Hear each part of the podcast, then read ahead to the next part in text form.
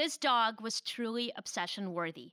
And I'm not just saying this because he was mine. This geriatric five pound Pomeranian was a dope fiend with a bum knee.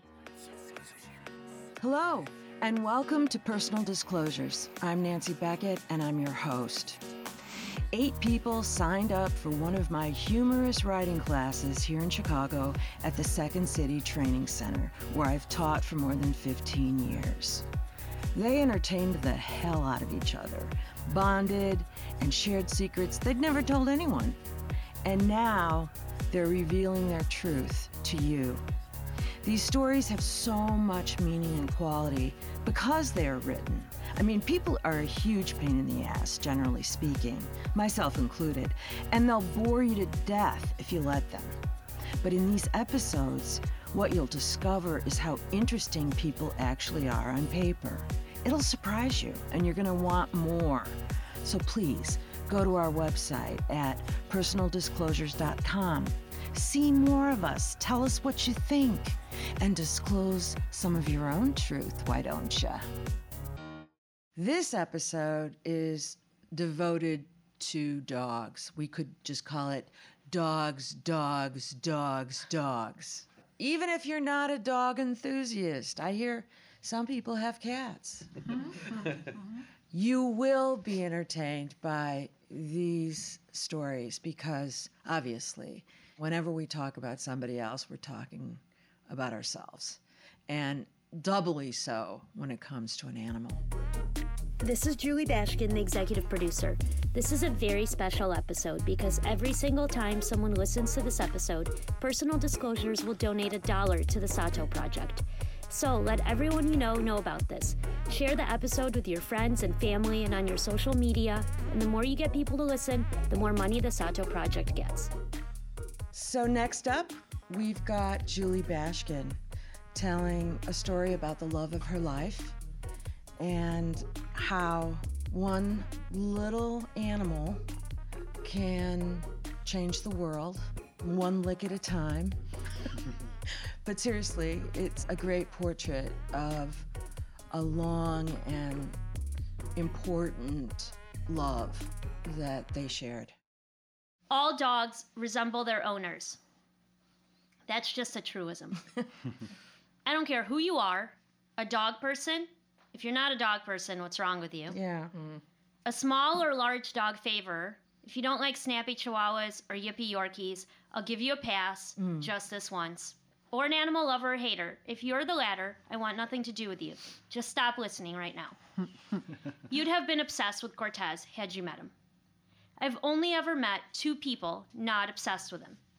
When Matt and I were walking Cortez once, we ran into a married couple with whom I went to high school, who was kind of in my peripheral friend group, but I always thought there was something off about them that I could not put my finger on. Seemingly happy to see us, though they may have been faking it, they marveled at the coincidence that we live on the same street. But they did not acknowledge Cortez's existence, didn't ooh and ah at him, didn't pet him, or even bend down to look at him. Nothing.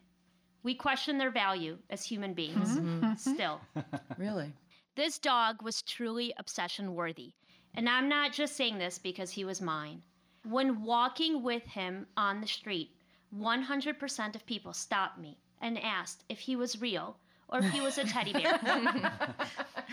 I wondered why one would stop a grown ass woman on the street if one suspected she was talking to a fake stuffed dog in her purse.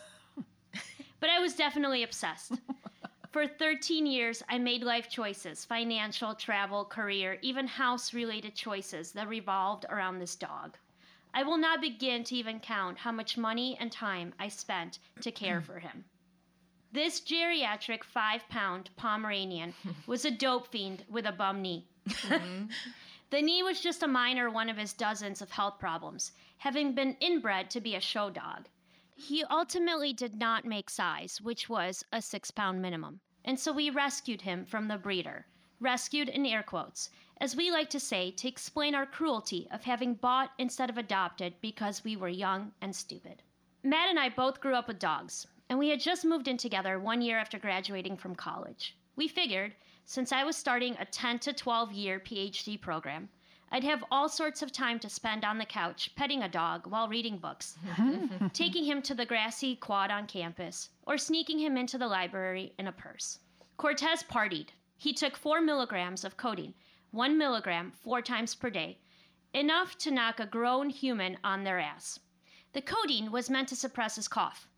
Because his drugs are a controlled substance, once a month I had to spend an hour obtaining and dropping off the script in person and explaining who Cortez Dog Bashkin is and why my ID should suffice. All so he could sip his sizzurp. That's a hip hop reference, Nancy. then there was the Viagra. That was to relieve the pressure in his lungs. Like I said, he partied. Cortez stuck his tongue out permanently, not because he was always high, but because he had no teeth and so nothing holding his tongue in. Named after Neil Young, or as we say, Uncle Neil's song, Cortez the Killer, I got mixed reviews on his name. Most people said it was perfectly ironic, while others said it's like naming a dog Stalin. and so I called him Buddy, and he answered to it, and he even answered to Dummy. But I use the word answered very liberally. Mm-hmm. I'd say you could pretty much say anything and get the same reaction out of him an impersonal but still paradoxically warm kind of excitement that communicates, give me fingers to lick and pet behind my ear, human blob. my grandfather, Isa, a lifelong dog lover and dog whisperer, was extremely involved in Cortez's upbringing. Isa drove me to the Indiana border to pick Cortez up from the very Ohio looking breeder who came to meet us at the border. Oh, you folks will sure enjoy this little fella. Uh-huh. she was wearing what could only be described as an ugly Christmas sweater from the resort summer collection. I can assure you, anyone who makes a commercial enterprise out of multiplying five pound creatures for the purpose of competing them on the length of their snout is not only cruel, but also weird. Isa turned to Cortez and said, I know you're from Ohio, but you're Jewish now. From then on, they were inseparable friends. When I quit my PhD program and both Matt and I were traveling for work, Isa came on Monday afternoons to pick up Cortez. And he dropped him off Thursday with a fridge full of groceries, having taught Cortez new tricks. Again, I use the word tricks liberally. the best one was crossing the elevator threshold. But no matter how hard Isa tried, Cortez could not be made intelligent. Cortez was definitely the cutest animal you would have ever met, but more importantly, he was a nice guy. It was not his fault his brain was the size of a pea. Cortez had gone up and down flights of stairs his whole life until he threw out his back. And yet, if he stood at the top of the stairs and yelled his name from the second floor, he looked up and around confused as if God was talking to him. and he made absolutely no effort to try to climb the stairs. But my mom always told me people get farther in life on good looks and nice personalities than on smarts. So it didn't matter to Cortez's survival that he had absolutely no clue what was ever going on around him. Cortez did not like other dogs, particularly if they were mutts. He was more of a people dog, but he was also kind of judgy. If Cortez were a human, he would be a very proper, fancy, blue blooded man. Oh, honey, you want me to play with those half breeds? Oh, sweetie, I don't do that. Look at them all scraggly and smelly from having to take walks outside. He peed on a two by two square diaper pad. so, as Cortez was getting older and nearing about 10 years of age, I was sitting around with my startup team discussing whether or not the whole pets and owners resemble each other phenomenon was true. I really don't get it. I don't look like Cortez.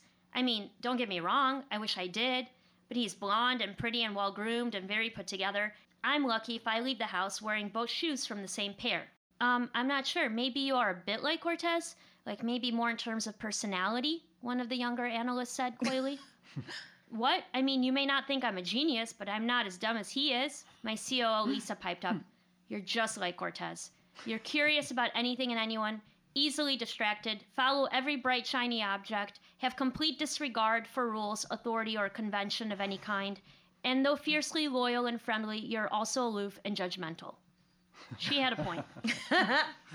During a trip with my friend Leanne to Iceland, Cortez landed in the emergency room with a collapsed trachea, where the doctor claimed he had only hours to live.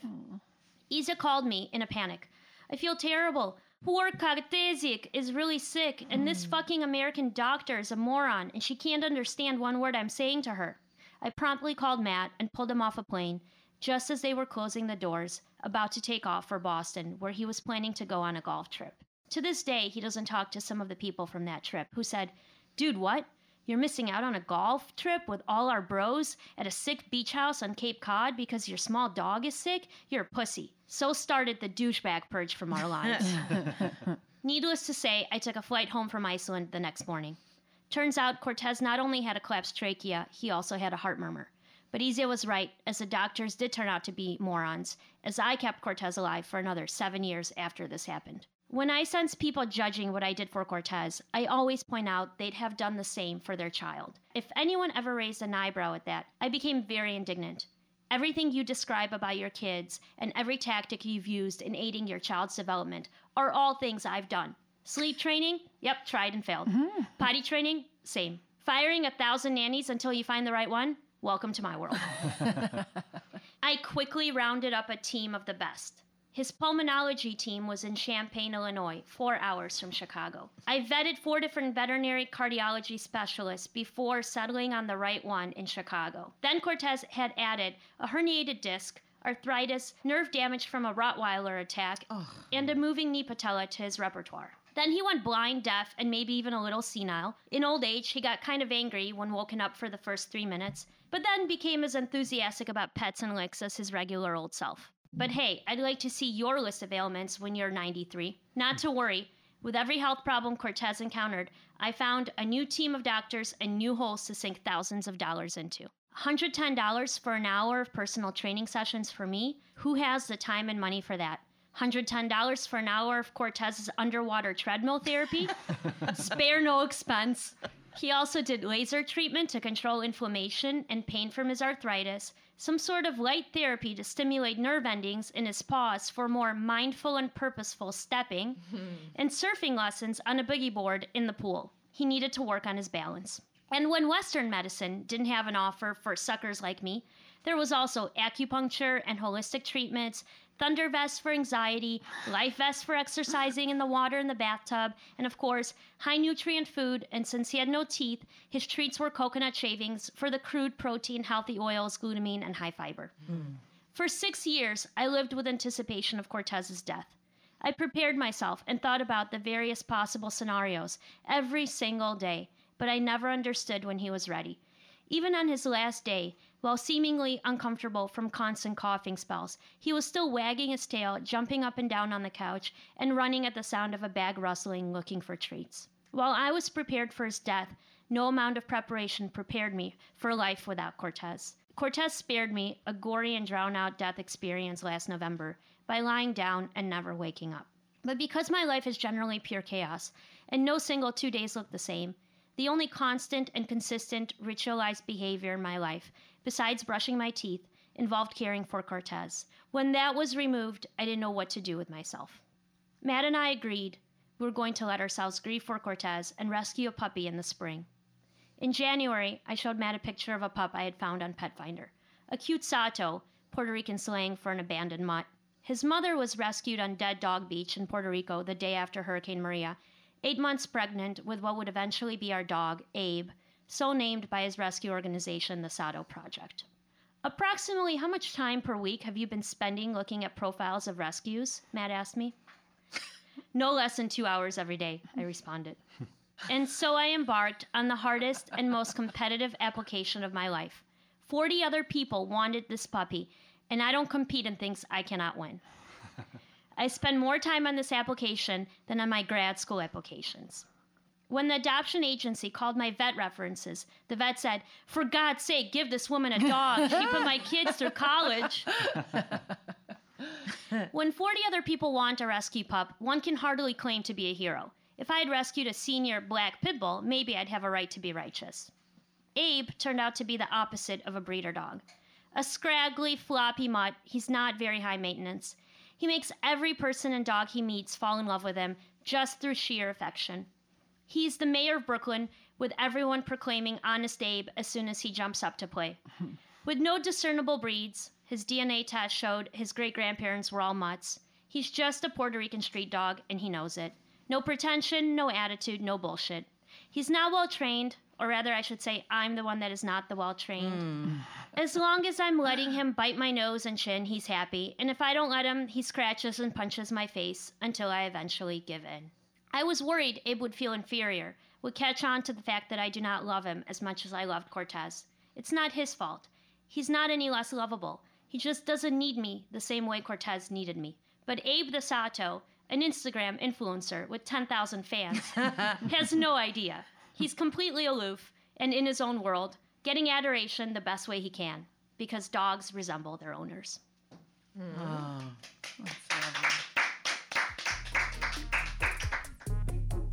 Okay, so now you heard about my Sato, Abe. Remember, for every listen of this episode, we will donate a dollar to the Sato Project. So please spread the word. It's so easy for you to help. Tell everyone you know to listen to this podcast, and let's save some dogs together. The Sato Project is dedicated to rescuing abused and abandoned dogs in Puerto Rico and placing them in loving homes. Since 2011, the Sato Project has rescued over 3,000 dogs, including my dog, Abe. There are over half a million stray dogs on the island, but the Sato Project is working to eliminate animal overpopulation and homelessness and give these dogs the lives they deserve. The Sato Project relies on donations to continue this incredible work, and $100 is all it costs to perform a spay or neuter surgery that can dramatically improve a dog's life. To support the Sato Project's rescue efforts in Puerto Rico, please visit thesatoproject.org forward slash donate. And we also partnered with Ollie for this episode because they have been a longtime supporter of the Sato Project, sponsoring freedom flights that bring rescues from Puerto Rico. Ollie delivers freshly made food from real human grade ingredients tailored to your dog's unique nutritional needs. For more information, go to myollie.com. That's M Y O L L I E.com. When I come back in the next life, I would like to come back as Julie's dog. I was going to say, I just want to move in with Julie and Matt right now. Yeah, you could just pee on a pad. I can I can lick and bite uh, chins and noses.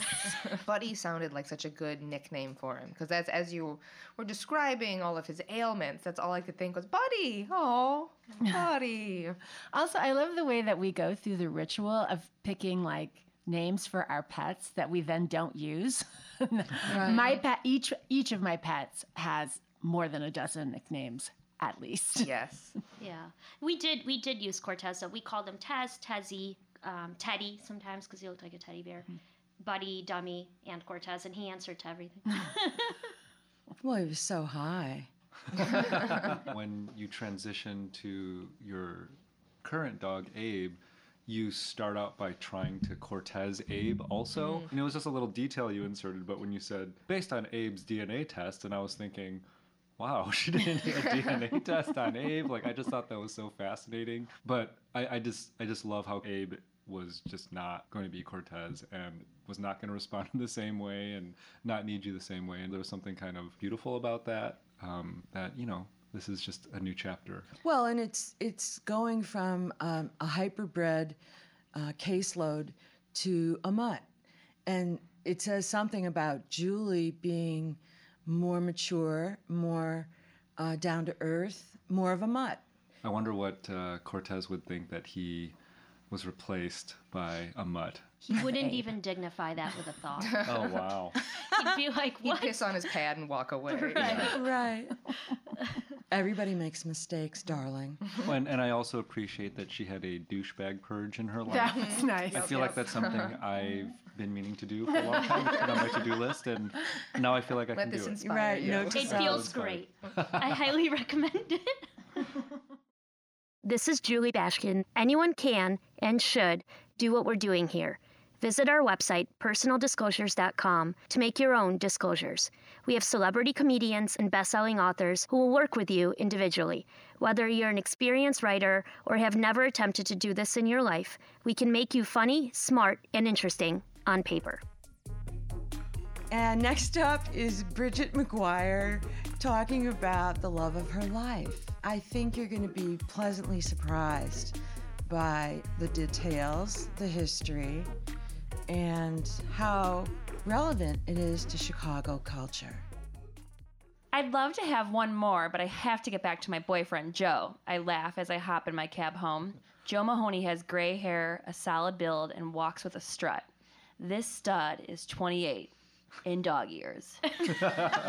Joe Mahoney is my dog. When I was 31, my love life was not working per usual, and once again, I found my weekly routine categorized in three buckets work, working out, and going out, aka drinking with my friends. I'm very, very good at going out. Are you gonna go out? Yeah, I'll go out. I'm so bored. Do you wanna go out? Yeah, I'll go out. What should we do? Do you wanna go see a movie or should we go out? Let's go out. Going out was my hobby, with work and working out peppered in throughout my existence. I was always up to go out. I'd go out to look for a new story, a new joke, and obviously a new boyfriend. But at 31, I started to need more. A good amount of my friends were married, and a lot of them started to have kids. Only a handful of us, going out girls, still lived in the city, and going out was losing its appeal.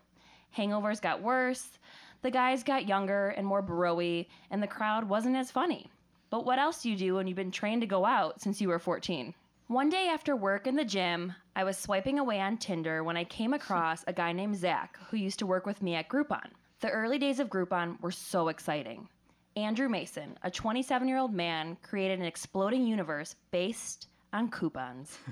the economy was crashing, but this giant tech company helped local businesses boom while employing thousands of people across the US and eventually the world. Inside the walls of this roaring company, 20 somethings in Chicago were attending Groupon High School, and relationships and hookups were happening all over the place. Not for me, though. I was in a failing relationship when I got hired at Groupon. I knew it was nearing the end when I dressed up more to go to work to flirt with this funny guy named Matt than I did any given day of the week for my boyfriend of three years. Zach, who was on Tinder, was not a crush of mine at Groupon. He dated, air quotes, my coworker Laura. While Groupon was jetting off the ground, the sales team that I was a part of had to make at least 75 cold calls a day. During this time, Laura would G chat me, telling me about the latest Zach drama. Laura and Zach ended once Zach was fired for doing something really shady that was very buzzworthy at the time, but I can't remember what it was now. I left Groupon after a couple of years, and Laura had switched departments. We lost touch as we went our separate ways, and according to Facebook, Laura had a very serious boyfriend. And according to Tinder, Zach now had a two year old child. Mm. I immediately took a screenshot and sent the following text Laura, it's Bridget McGuire. It's been way too long.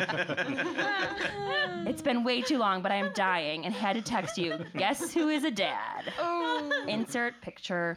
Our boy, Zach. Laura, Oh my God, Bridget. I am crying laughing. Can you believe I actually cried over this guy? How is he a dad? Who is the mother? Laura and I quickly decided we should get drinks the following week to discuss Zach, Groupon, and our lives. While sipping our Pinot Noirs, Laura told me about her serious boyfriend and how he truly broke her heart when she discovered that he had a plethora of flirty text relationships with different girls in the states he traveled to for business. After her discovery, she lost trust, he called her crazy, and it ended. It's maddening how that always happens. He cheats, but then she's crazy. In any case, while Laura dated this guy, she fell in love with his dog. And that was the silver lining for Laura. Mm. She loved that dog and she wanted one of her own. I was shocked. I too always wanted a dog, but I didn't know it was possible that I, Bridget McGuire, could take care of a dog at age 31, which is hilarious. My mom had three children under the age of four when she was 31. Pretty sure I could handle a dog. Oh man, Laura, I want a dog. I think I'll wait till April for my birthday. Bridget, it's October. Why not just get one now? You're right. Why not now? Long story short, Groupon Zach and Laura pushed me to get a dog, and what a dog did I get! He was good looking, funny, boundless energy with a Spitfire attitude. There was only one person he could be named after my maternal grandfather, the legendary Joe Mahoney. my grandpa, Papa, as we called him, would probably roll over in his grave if he knew that I named my dog after him. Maybe he'd be flattered, but he would definitely have several comments about it, considering he once put our family dog Clancy in the trunk of his 91 Chrysler because he did not want that mutt in the back seat. Joe Mahoney, the person, grew up during the Depression and his family had very little. His mother was 16 when she married his father, an immigrant from Ireland who was just 19 years old himself. They had five children, a couple of miscarriages, and they divorced when Joe was very little, which was extremely rare for an Irish Catholic family, especially in the 1930s. Joe Mahoney only went to third grade, and then he joined the CCC to help raise money for his family. He eventually went into the Army, served in World War II, and became a Chicago policeman. Growing up, he was the most present grandparent I knew. He was over at our house, uninvited, every single day. in high school, I would sometimes dread when I would hear, anybody home? Or get down here and lock this door. An open door is an invitation to a burglar. but now, I would give anything to hear those words just one more time. What I would do to hear his voice one day more. But for now, I'll just look at my dog, the other Joe Mahoney, and take a bark. Oh, I got tingles Really? Mm. Mm-hmm. Oh. Which in my part gave you arms. tingles? the last paragraph. Last paragraph. It was There's a even lot more about Joe I- Mahoney, the I'm- person, to talk about, but She drove it home. No, it was great because I've been seeing Joe Mahoney, the dog picture, on Instagram all the time and Facebook, and the whole mm-hmm. time I was learning that he was named after your grandfather, but I didn't know anything about your grandfather. so maybe I was should do a face to face Yeah. so people know who he is. yeah. Right woman dog that kind of thing like with arrows I think she meant side by side Uh, with yeah, her side by grandfather. oh yeah. i beg your pardon I Two thought Joe Mahoney's. that went right over my head. I'm, I'll like- never forget having dinner with you the very first time. And it, it was like a normal hour. It was like seven o'clock, but you had just like breezed in from work. Yeah. And I was like, well, but where's Joe Mahoney? And you looked at me and you said, Joe, Joe Mahoney? oh, well, Joe gets home about five, I think. and I was just like, wow. So Joe Mahoney is like her bachelor brother in a way. He comes and goes. He has a key, you know. He hit, He, yeah. coo- he cooks for himself or picks Like, something hey, up what's on the way home. Yeah, yeah. So, have you noticed there's this big trend right now of naming naming dogs with human names? Yeah, I love it. Oh, it's great. Hasn't it always been, or was no, it? hasn't. I, I read about it. Oh, oh. I well, read then it, it must be like- true. It was well, no. I remember when this became like a trend. I remember listening to it on NPR like when I was like nine, and there were like callers, like people calling in, like just completely their minds were blown that their neighbor had named their dog Oliver. You know, like it, it Right. was Yeah. it was so. You're right, like, though. We had one in the behind us named Tippy. Yeah, they were like Tippy. my mom and dad's dogs were like Lady Yeah. and well, they had a dog named Maggie. I had a teacher who was talking about cat people and dog people, and he asked one of the girls in class, he was like, What's a dog name? And she was like, I don't really know. I'm not a dog person. And he was like, Any name. Like, what's a good dog name? And she was like, I don't know. Mark? We like, no, of all, like, there are many good dog names. Mark is not one of them. Now it is that way. Mm-hmm. But even with Mark, I feel like Todd is an acceptable dog name. Charles agree. Barkley. What's, what's what's wrong with Mark? I don't know. It just doesn't I don't know. Like Abe goes to daycare with Tim and Russell.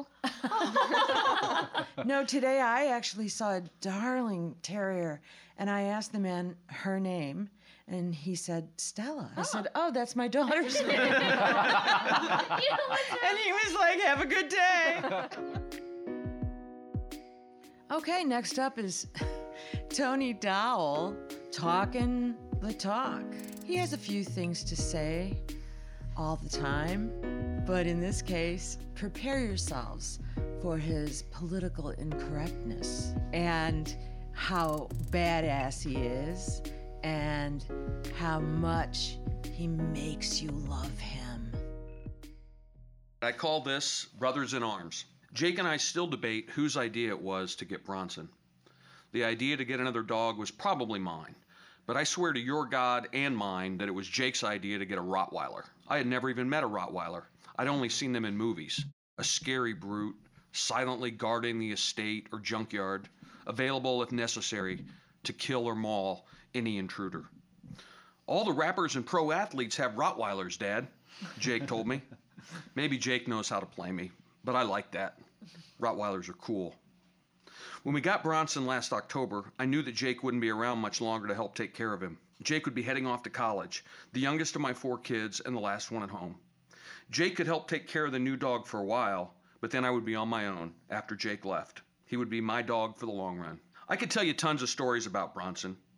I could tell you of all the things he's chewed up and destroyed, or how he bit Jake the night we brought him home. But let's face it, no one cares about your dog stories. The only people who want to hear stories about a Rottweiler are other Rottweiler owners. And I'm guessing that the intersection of Rottweiler owners and people who listen to podcasts is probably a limited demographic. From my experience, here's the only things that people want to hear about your dog. There are exactly four things. First, is your dog a purebred? Do you know that it is actually illegal to sell a purebred dog in Chicago? True story. You aren't supposed to buy a purebred dog. You're supposed to go rescue a mutt at the shelter.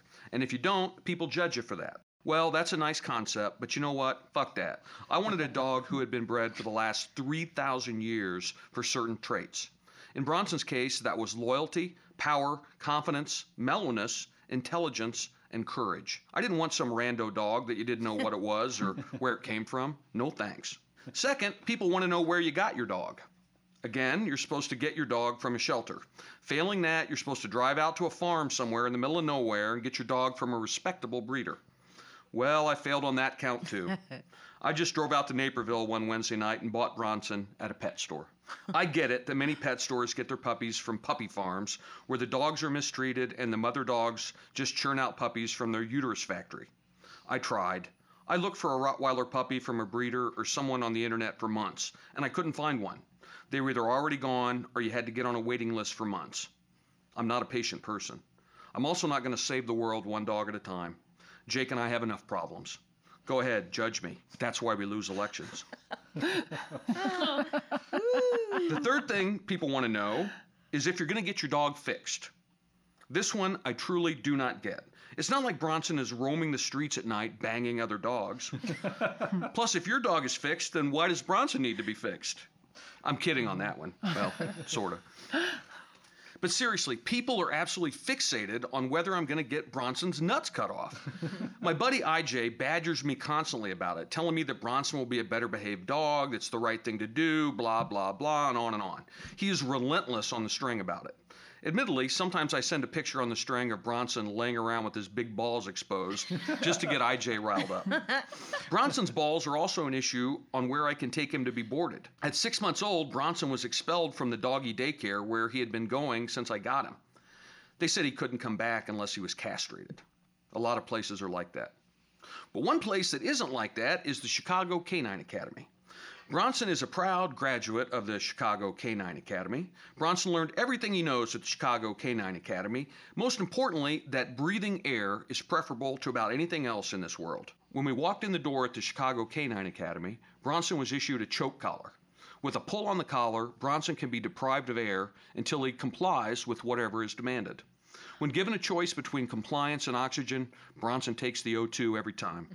That's the high intelligence element of the Rottweiler. Oh, God. The Russian at the Chicago Canine Academy is also fixated on Bronson's balls, but in a good way. Are you going to have him castrated? The Russian asked me when I picked Bronson up after his two week course in dog discipline. Yeah, I guess so, I answered. That's the thing to do, right? Why would you mutilate this beautiful animal? Well, what do you what do you do about him humping other dogs? I asked, kind of intimidated by the Russian. If he misbehaves, do you cut his paw off? Same thing. the Russian was very clear in his position on castration, and I'm going with the Russian and the experts at the Chicago Canine Academy on this one.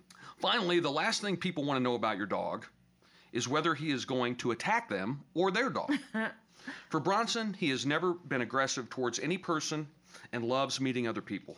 When he meets people, he leans into their legs, sometimes knocking them back a step or two. It's a very endearing move, especially when he looks up with his big dark eyes. Oh, he looks dangerous, but he's so sweet, a woman said last week as Bronson crowded in and sat on her feet. Although lovable, according to the experts at the Chicago Canine Academy, Bronson's move is called crowding, and it's a way that some big dogs assert dominance. Bronson isn't crowding in to get petted, he's doing it to show who's boss. Now, with respect to whether Bronson is aggressive toward other dogs, that's complicated. If the other dog is not aggressive, Bronson is fine. It would never hurt or attack the dog. However, Bronson loves to play with other dogs and he plays pretty rough. If he can catch another dog, he will grab the other dog's leg and try to get the dog on the ground, which will often result in the other dog squealing and screaming. Also, when playing with other dogs, Bronson's appearance and 120 pound frame scares some dog owners. It also doesn't help that Bronson growls when he plays, which sounds very scary. Some dog owners just don't understand that he is still just playing. One day at the park, Bronson was chasing a husky and finally caught the dog, which led to the husky shrieking and barking, and then the husky's owner screaming that Bronson had attacked her dog. It was quite a ruckus. I grabbed Bronson and pulled him off the husky. The husky came back for more, still playing, yipping, and snapping at Bronson's face. I kept hold of Bronson and got him calmed down. The woman kept screaming about Bronson attacking her dog, looking for bite marks or blood on her dog, of which there was none. Bronson did not attack your dog. He was just playing, I informed her, holding Bronson back from further rough play. Yes, he did, she shrieked. No, he didn't, I repeated. If he was attacking your dog, your dog would be dead. That didn't go over so well, and Bronson doesn't get to play with that dog anymore. As for actual aggressiveness, many dogs snarl or snap at Bronson, especially smaller dogs or dogs that are scared of Bronson. Smaller dogs do this to protect their space, and Bronson is fine with that. When little dogs bark or growl at him, like my daughter's dog Louie, Bronson just looks at them or swats them with his paw. Bronson can somehow tell when a dog is growling or barking out of insecurity rather than actual aggressiveness. For dogs that are actually being aggressive, it's another story, and Bronson will go ballistic, barking as loud as you can believe and trying to get at the other dog. On these occasions, it is all I can do to hold him back. So, in answer to the final question, Bronson is not aggressive most of the time. And that's about it. If we're being honest, those are the only things that people want to hear about your dog. I could tell you a hundred more stories about Bronson, but you wouldn't care. Your relationship with your dog is a personal thing, and it may mean everything to you, but other people just don't care. I could tell you about the time Bronson attacked a chainsaw, but you wouldn't care. I could tell you how Bronson wakes me up if I sleep too late by sitting on my head, but you wouldn't care. I could tell you how Bronson will run from one end of the house and jump into me sitting in my chair and then growl at me for petting him, but you wouldn't care. That's just the way it is with dogs and our relationships with them. It's kind of like taking your last kid to college. That's also something that is important to you and a huge milestone in both the kid's life and your own but it doesn't matter to anyone else other than you and him. My oldest daughter, Alexa, and I dropped Jake off at college this week. We helped him unpack his stuff and set up his dorm room. We asked him if he wanted to go buy some supplies or go to lunch. No, he said, he was good. So we said our goodbyes and left. And that was it. Jake is gone now. Sure, we'll still talk often, or more likely text, but I won't see him every day. And I won't know where he is or what he's doing. I won't be there to tell him no. It's probably not a good idea to go meet friends at one in the morning after Lollapalooza. there won't be any more football games or baseball games for me to go to, at least not with Jake playing. Jake doesn't need me anymore, at least not for the daily things in life. Brothers in arms, but now we live in different worlds. But you know who still does need me? Bronson still needs me. Mm-hmm. No house is empty with a 120 pound Rottweiler running around destroying things and demanding to be taken on walks and demanding to throw the ball around. I've still got Bronson. Thanks, Bronson.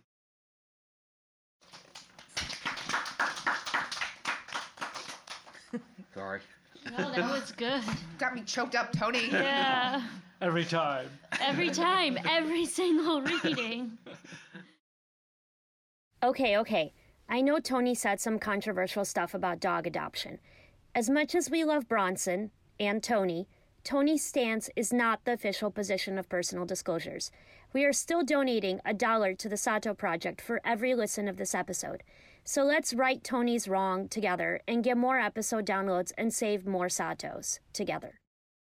It's obviously a really emotional story for you, and you're feeling like you're going through this very like natural change that anybody who parents a kid goes through but it's a lot it, it, obviously it means a lot to you. It's a lot deeper than that. I'm sure a lot of feelings of trish come up when the things that you guys i don't know i mean maybe you and trish talked about like what were you going to do when all the kids were grown up and um, out of the house? And it just it, it's a beautiful story and like this is what the dog means to me. I just i found it really moving. It was a story too that i feel kind of like not wrapped up a chapter of your life, but it's I could see like the sequel of you and Bronson running and through the waves at the beach and the sunset in the background, scaring other dogs and dog owners across right, the land. Right. Well, and you, and you acknowledge the fact that Jake was would only be around for a short time to help mm-hmm. raise Bronson. And there's clearly whether you thought about it directly or not, or it was just kind of this subconscious decision to take this dog on and knowing knowing that Jake was was leaving the house soon. People don't care about details about your dog's life. They really don't. Other dog people might, and people love dog videos and dog pictures on Instagram, but they don't want to hear it. Just like people don't care about babies. Yep. Right. Only other moms care about how long another mom's baby sleeps at night. But it's everything to you. It's it's it consumes your life. Right. But to other people, it's not a. Maybe I'm drawing too many parallels, but I, I recognize the alienation.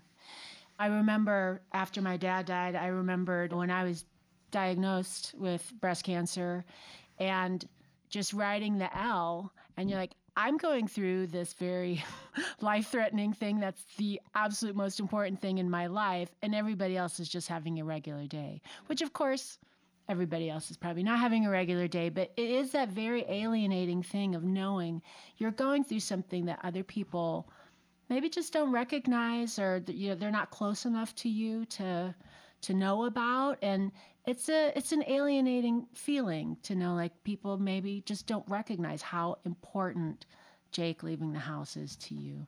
Right. And I, I don't I don't know I don't know if you share these stories with Jake or if he'll ever listen to the podcast. I, I don't know what the situation with that is, but for me as a son, I would I would kill to hear my dad tell a story like this or to hear what he mm-hmm. was mm-hmm. feeling. or- Yeah. To be so emotional about losing your everyday And- presence in the house. I think that's such a amazing thing that you're able to express that and mm-hmm. emote that and to potentially share that with your son because that's something that I would I would maybe kill for. I was gonna say you have something new now. Like it's Bronson is it's yours. It's Jake and yours, and he can call and talk about what are the updates, and you guys Yeah, can talk about doing? Bronson in a different language than you would talk about him with anybody else. Right. But Jake has a very special place in Tony's life. And it's not just the fact that he's the youngest and the last to leave. And so it's true empty nest. And it's also not just the fact that he's the only male of the four kids. It's also, we've seen in other episodes, Jake is the only one that truly knows how Tony feels in every part of Tony's life. So when the day after Trish died, Jake was the one that said, You need to focus on being a badass. The episode where you're in Florida and the monkey situation, Jake was the first person to notice how you were feeling. It wasn't the other daughters. So it's it's a different relationship, I think, than just normal empty nest or normal youngest kid leaving. Oh my God, this episode. I thought we were going to get dog stories. But man, this is about this is about families and oh, uh, just about milestones and about feelings and and love and all these different qualities that come forward family systems i don't know i mean i could go on as i usually do This podcast was created by me, Julie Bashkin, in partnership with Alana Kipp and Nancy Beckett and the Second City Training Center. Sound engineering, recording, and original music scores created by Gravity Studios in Chicago. Visit personaldisclosures.com for tips and tricks on how to make your own personal disclosures and to access exclusive personal training and group events with famous best-selling authors and comedians you've seen on TV. Make sure to follow us on Instagram, where you may find embarrassing vintage photos from our youth. And please, share with your friends and leave a review on Stitcher and iTunes. It helps us out tremendously to get the word out and to bring you more laughs and maybe even some tears every week with new episodes.